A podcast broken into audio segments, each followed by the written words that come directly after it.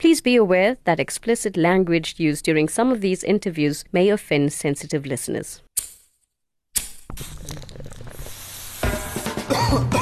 Just before putting out episode two of The Chain, the South African Health Products Regulatory Authority released a joint statement with the police service to issue a stern warning that the establishment of illegal dispensaries, online sites, and social media platforms which are marketing and selling cannabis and cannabis related products to the public remains illegal except where specifically allowed in terms of the Medicines and Related Substances Act. Our previous conversation with medical cannabis license holder Tandeka Kunene highlighted the unequal playing field in which the cannabis economy is developing. Her insights into the arduous red tapes around medical trade and tokens of wisdom on where we need to be from a regulatory perspective were just memorable.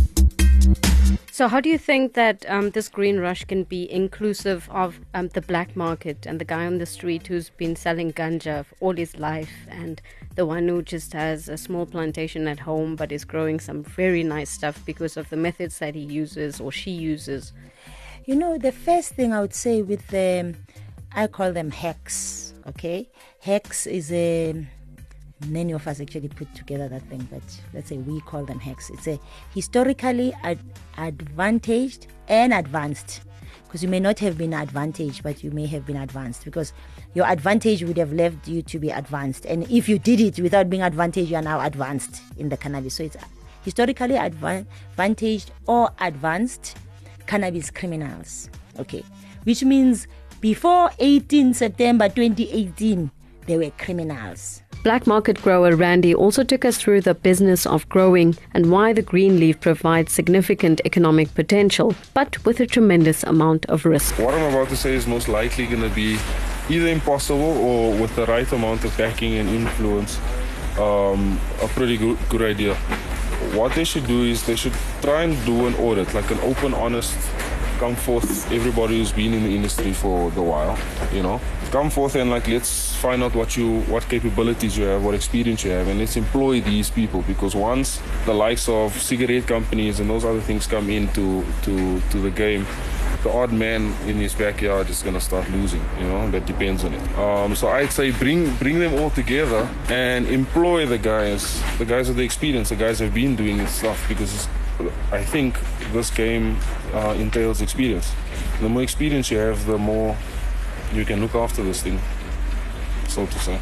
When I arrived at a spot in Johannesburg North where weed has been sold for decades before I could even legally drive, it was hard to tell the difference between the homeless guys who regularly ask for help at the robot and the actual dealers the familiar Jarman, who has made that block his own over many years, was not around, and passersby stopped for sweets or cigarettes at the street vendor, which is really used as a smokescreen for the more prominent trade. My attempts to persuade the first dealer I previously approached to talk about their day job suddenly became reluctant to speak once the recorder went on. But I quickly forgot about that blow to my plan once he led me to a more assertive and pretty interesting character named Fargo. If you have a market of your own, like your own kind of clients, shit like that. It's easier for you to always have to always be busy, like have business coming through for you. You understand? Yeah, it's easier for you to survive and like sell through more. So you need a constant quality supply. Well, not not not, not yeah. Yes, yes, that and but more. You need you need to you need to have a circle of people that buy from you over your phone, like a some kind of a database of right. of some sort, whether it's WhatsApp or Facebook, how you get a hold of them, you know. But somehow you should get a hold of them. Yeah. Even this guy, you see him. He says I'm not very clever. He's got a he's got a small phone in him as well. And they call him for his joints, you know. Okay. He just sells joints. He doesn't sell anything else, you know. He makes a lot of noise like that, but he's just sell joints. Guys, don't you know. sell us doing cups. So, but anyway, Guys. like that's how we Guys. that's how we work. Yeah. Fargo's a chef by profession, but work has been scarce. He says there's little job security in a world of five star culinary. He blends well with the guys on the block who double as street beggars at peak time traffic. Their back and forth heckling is tense welcoming as you approach the popular covert green store. There seems to be a culture of togetherness, but at the same time you're competing. How do you there seems to be there seems to be a what?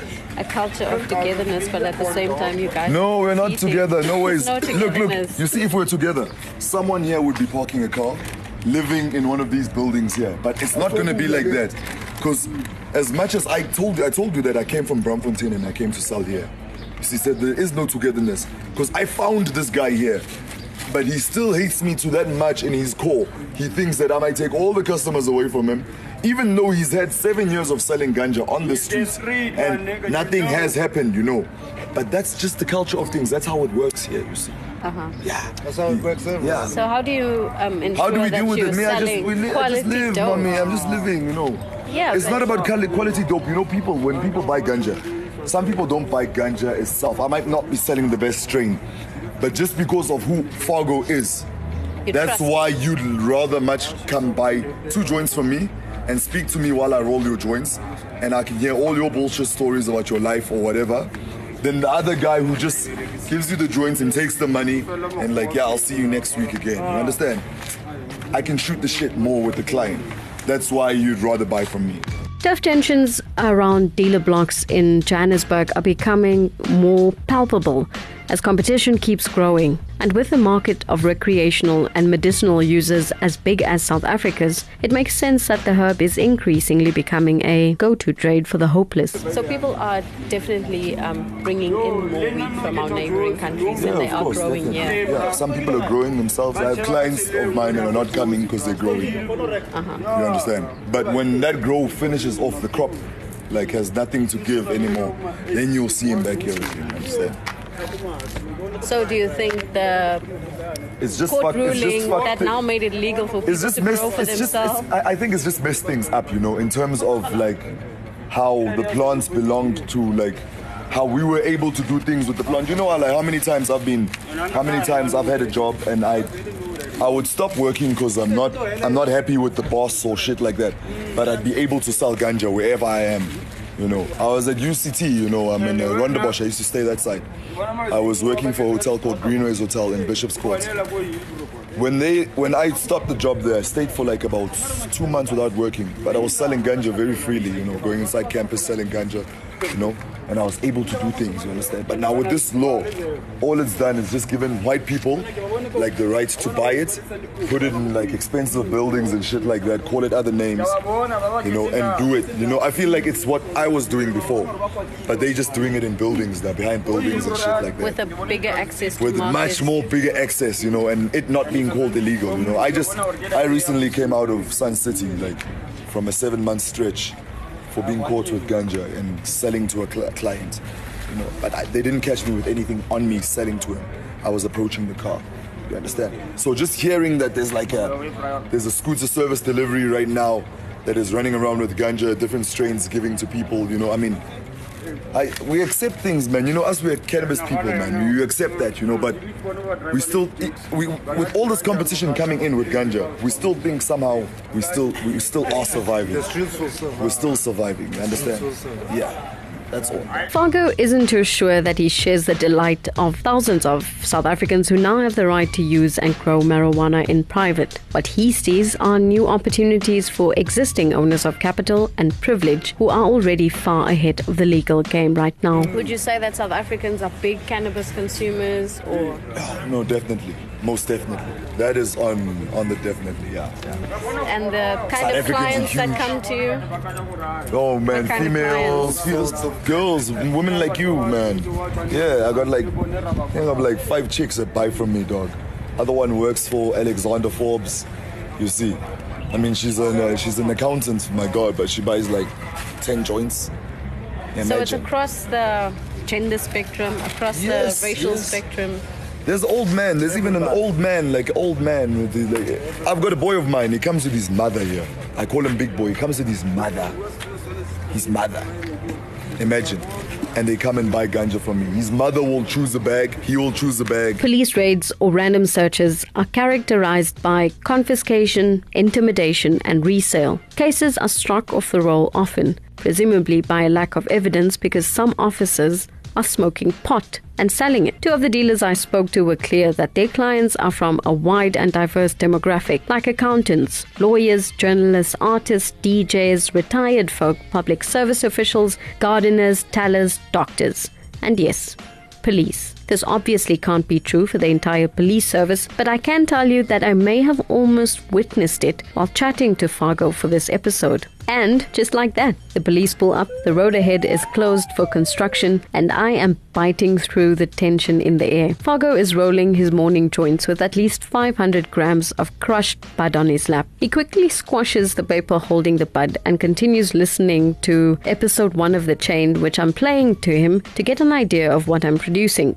Everyone seems to know the drill. The police will get out of their patrol car, do a stop and search, and depending on who it is, things could get ugly. But today things are kind of different. There's a woman, me, possibly looking too official, standing with an iPhone near Fargo's ear. I see the two officials hesitate and they mull over what I'm doing on the block. In less than three minutes, they drive off, leaving a trail of anxiety amongst all of us. That was an intense moment. So the police just drove by, and Yeah. I am a journalist who is interviewing a dealer who is rolling his ready mades for the day. Yeah, and the cops just came past. So, under normal circumstances, what would have happened? I would have stood up and uh, tried tried to hide this ganja, first of all, and then hide the ganja that I have in my pockets as well. Um, and then I would have come and stood sat same position I'm sitting, you know, and just wait for them to search or either oh and hide my money that I have as well. well. And if they caught you too fast and they found the ganja, what would usually happens? Yeah. What? Sorry? So, if they acted fast and they found you with the ganja in If they found me with my what would ganja, have happened? then they found me with my ganja. Then they take my ganja, you know. Uh, they take my ganja and they take me most probably. Fargo is flipping what he had just told me off the record completely. He is suddenly a lot more hesitant to disclose details into their relationship with authorities. But you just mentioned a different scenario before Yeah, well, I mean. asked you again.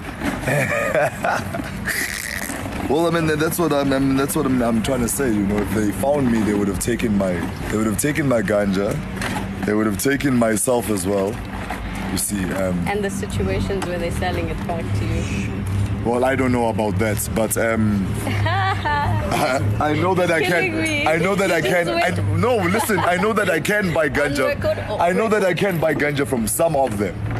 You understand? Yeah, I know I can buy some. Uh, this guy's ganja. If they confiscate his ganja, I can buy some of that. You know, if it's the right guy, you know, I'll buy. I'll buy that ganja back. You know, Yo, he'll tell you, man. You know. our cars too now, eh? You know this guy, you know, I once had I once had 15 bags for him, man. I was standing here in the morning. I was alone here, man. He went to the mall to go buy some beer, man. You know what I'll do? I won't let the No, I'm not I'm not I'm not mentioning I'm not mentioning no one's name. Don't worry. No one's I'll name has been mentioned. Don't you don't Durban. need you don't need even to listen to this guy. No one's name has been mentioned here. You understand? No, So there's you don't need to listen. You're So exposing the game, so he's concerned. no man, there's nothing that's exposed here. I'm telling you about experiences that once have happened. What's Okay, what what yeah. what has Go been exposed finish your there? Pablo I'll Escobar Pa- Pablo. Escobar told people like how he did some of his things before he died, you know. Nobody said shit to him, you know. So you know, so Okay, so mm. that morning, also that morning I had like about 20 bags there on me, 10, 20 bags. This guy had left them with me, ne? He went to go buy some beer. So the first customer came through, he came through in these old classic Mercedes Benz, ne? And I know this guy is like an American boy, ne? But a black boy. And he wanted 10 bags, ne? So this boy wants 10 bags. And I hit, I had hidden the ganja like at the, on the axle of the, one of the cars, one of the Liberians' cars, you know? And I was standing right here. So this boy came through, he wanted 10 bags. I took 10 bags out for him, I took the rest of the ganja, I put it back. But someone who was coming into the library apparently had taken a video of me and sent it to the cops, you know. And it was in the morning, no one was here, you know. Yeah, I was alone. Then the cops came through. They pulled through like in the private car, the private Ford, the black one. And they pulled through, you know what they did? They went directly to my ganja where I had hidden the ganja. They didn't talk nothing to me, they didn't greet me. They went straight to the ganja, the rest of the bag. They took the bag and then they told me, man, follow us, go inside. You know that's your ganja, you know? so this nigga had to come back and like bail me out, you know? You know, with the cops, you know? It's kind of a thing. So that's what happened, you know? Did you spend a night in jail? No, no, no, no, no, no. informally? No, informally. it was an informal bail. it's one the state would never be seeing the money to, that's for sure. Non medicinal cannabis trade is a sticky subject. I think so called recreational smokers are self medicating in many ways, and that the reasons people buy a ready to go joint or a few packaged grams on uptown Joburg North corners differ greatly. In rural places like Pondoland in the Eastern Cape, wheat cultivation goes back hundreds and thousands of years. Women in small remote villages depend entirely on growing and supply a healthy demand to both Cape Town, Port Elizabeth, and Johannesburg. A recent GroundUp series tells a captivating story of how this wave of policy shifts and the Constitutional Court ruling in favor of private use and cultivation are affecting their sales. Some have lost the help of family members who are serving up to eight years in prison for dealing in drugs. Further away, in the Western Cape lies one of the oldest colonial towns in the country. Swellendam is home to a heritage site where indigenous and or colored communities live across the length and breadth of that landscape. I bumped into a Rastafarian community during a South African National Parks launch. The men who identify as descendants of indigenous groups were kind enough to welcome me during a very spiritual moment, a smoking moment. The men are seated under a tree, some squatting as they clean and prepare another smoke pipe, while an elder sits almost in the center of their ring and takes me through their run ins with the law.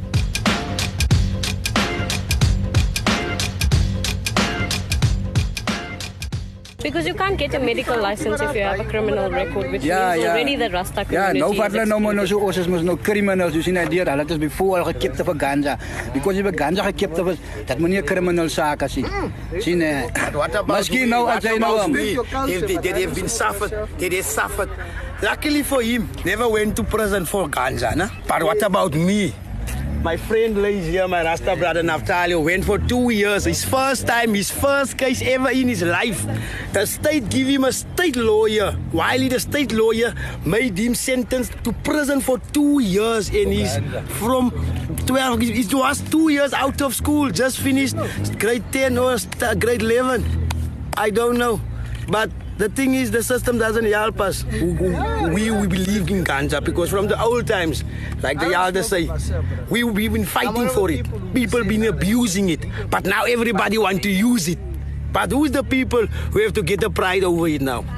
Who have been fighting all along for this thing to become legal and showing the people that this tree bring healing to the nation. And it, even its hemp makes very useful clothes. The Rastafarians certainly don't need a scientist to tell them about the benefits of cannabis use. Their belief systems around the healing and beneficial aspects of the plant go back centuries. En nowadays the people who tell you van die ganja, dis weer ook bush doctors. You got ook doctors. Like the Khoi people what hulle them call of Rasta bush Doctor sack and cloth. They specialize for several years in herbs. You see, and they can tell you, no, you got that herb, no herb, if I give you that, if you got that problem, I can solve it with the herb, and you must use it according he told you you must use it as a doctor. You see, nee, but they got must no qualification to be a doctor.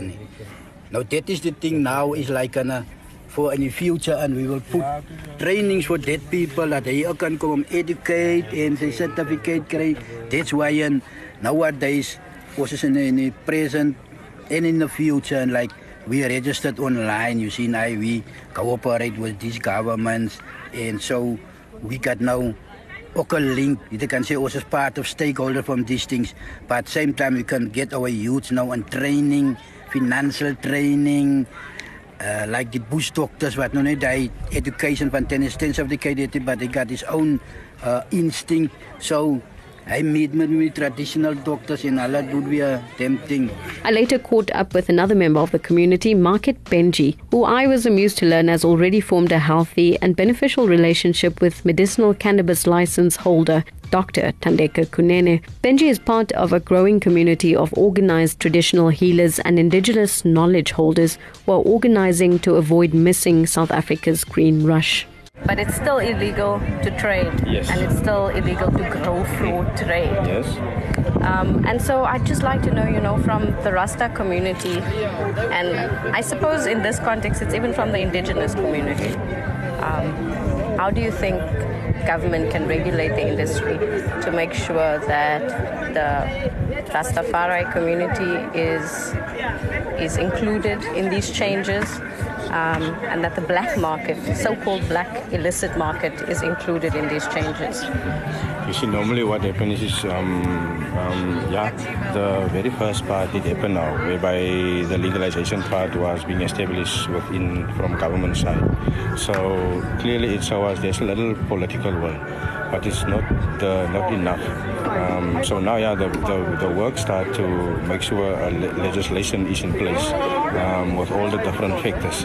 Um, hence now, um, um, the, the type of markets that's been created, yeah, it come with um, tendencies and it come with sort of like you have to know for sure where you let yourself into and all of that. So, and it comes down to centralization and it comes down to organization itself. So, so the groupings, yeah, they come up with um, sort of like registration entities um, and all of that. Now, um, how do you bind that into legislation? That is the other difficult part. So, um, yeah, currently our our Rasta community um, at large um, who are currently dealing with with the cannabis and with the legislation part did formalize themselves into um, um, forums. Um, did come up with um, initiatives whereby they talk as a collective, um, and that make it a little bit easy for rather than talk out of an individual point of view. So whereby all the all the all the ones that are currently busy with their activities, hence it's processing, hence it's extractions, hence it is growing. So it is a it's a variety of of, of markets itself. So it is all up to the groupings in terms of what they want to do, what is their plan, and where they must step into. And then they must um, come up with a plan and a strategy how they see themselves in there. Because why that is where it come from.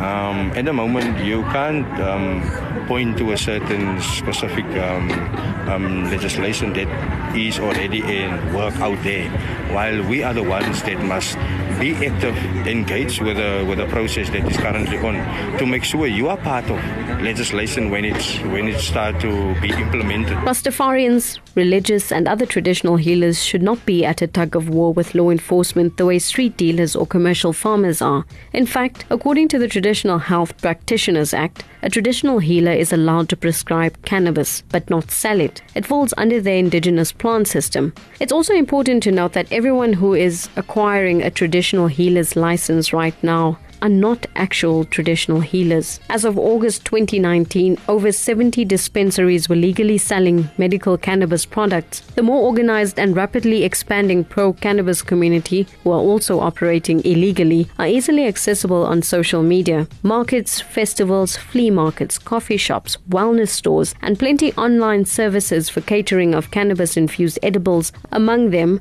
are those who are taking advantage of the legal status of CBD, which changed in May 2019. So, for the next 12 months, this miracle oil derived from hemp will fall entirely outside drug regulations. CBD is not psychoactive, and uses vary from anxiety, epilepsy, chronic pain, treats nausea in chemotherapy patients, insomnia, and many other uses in application creams or oils. The regulations mean that CBD can be sold by anyone to anyone.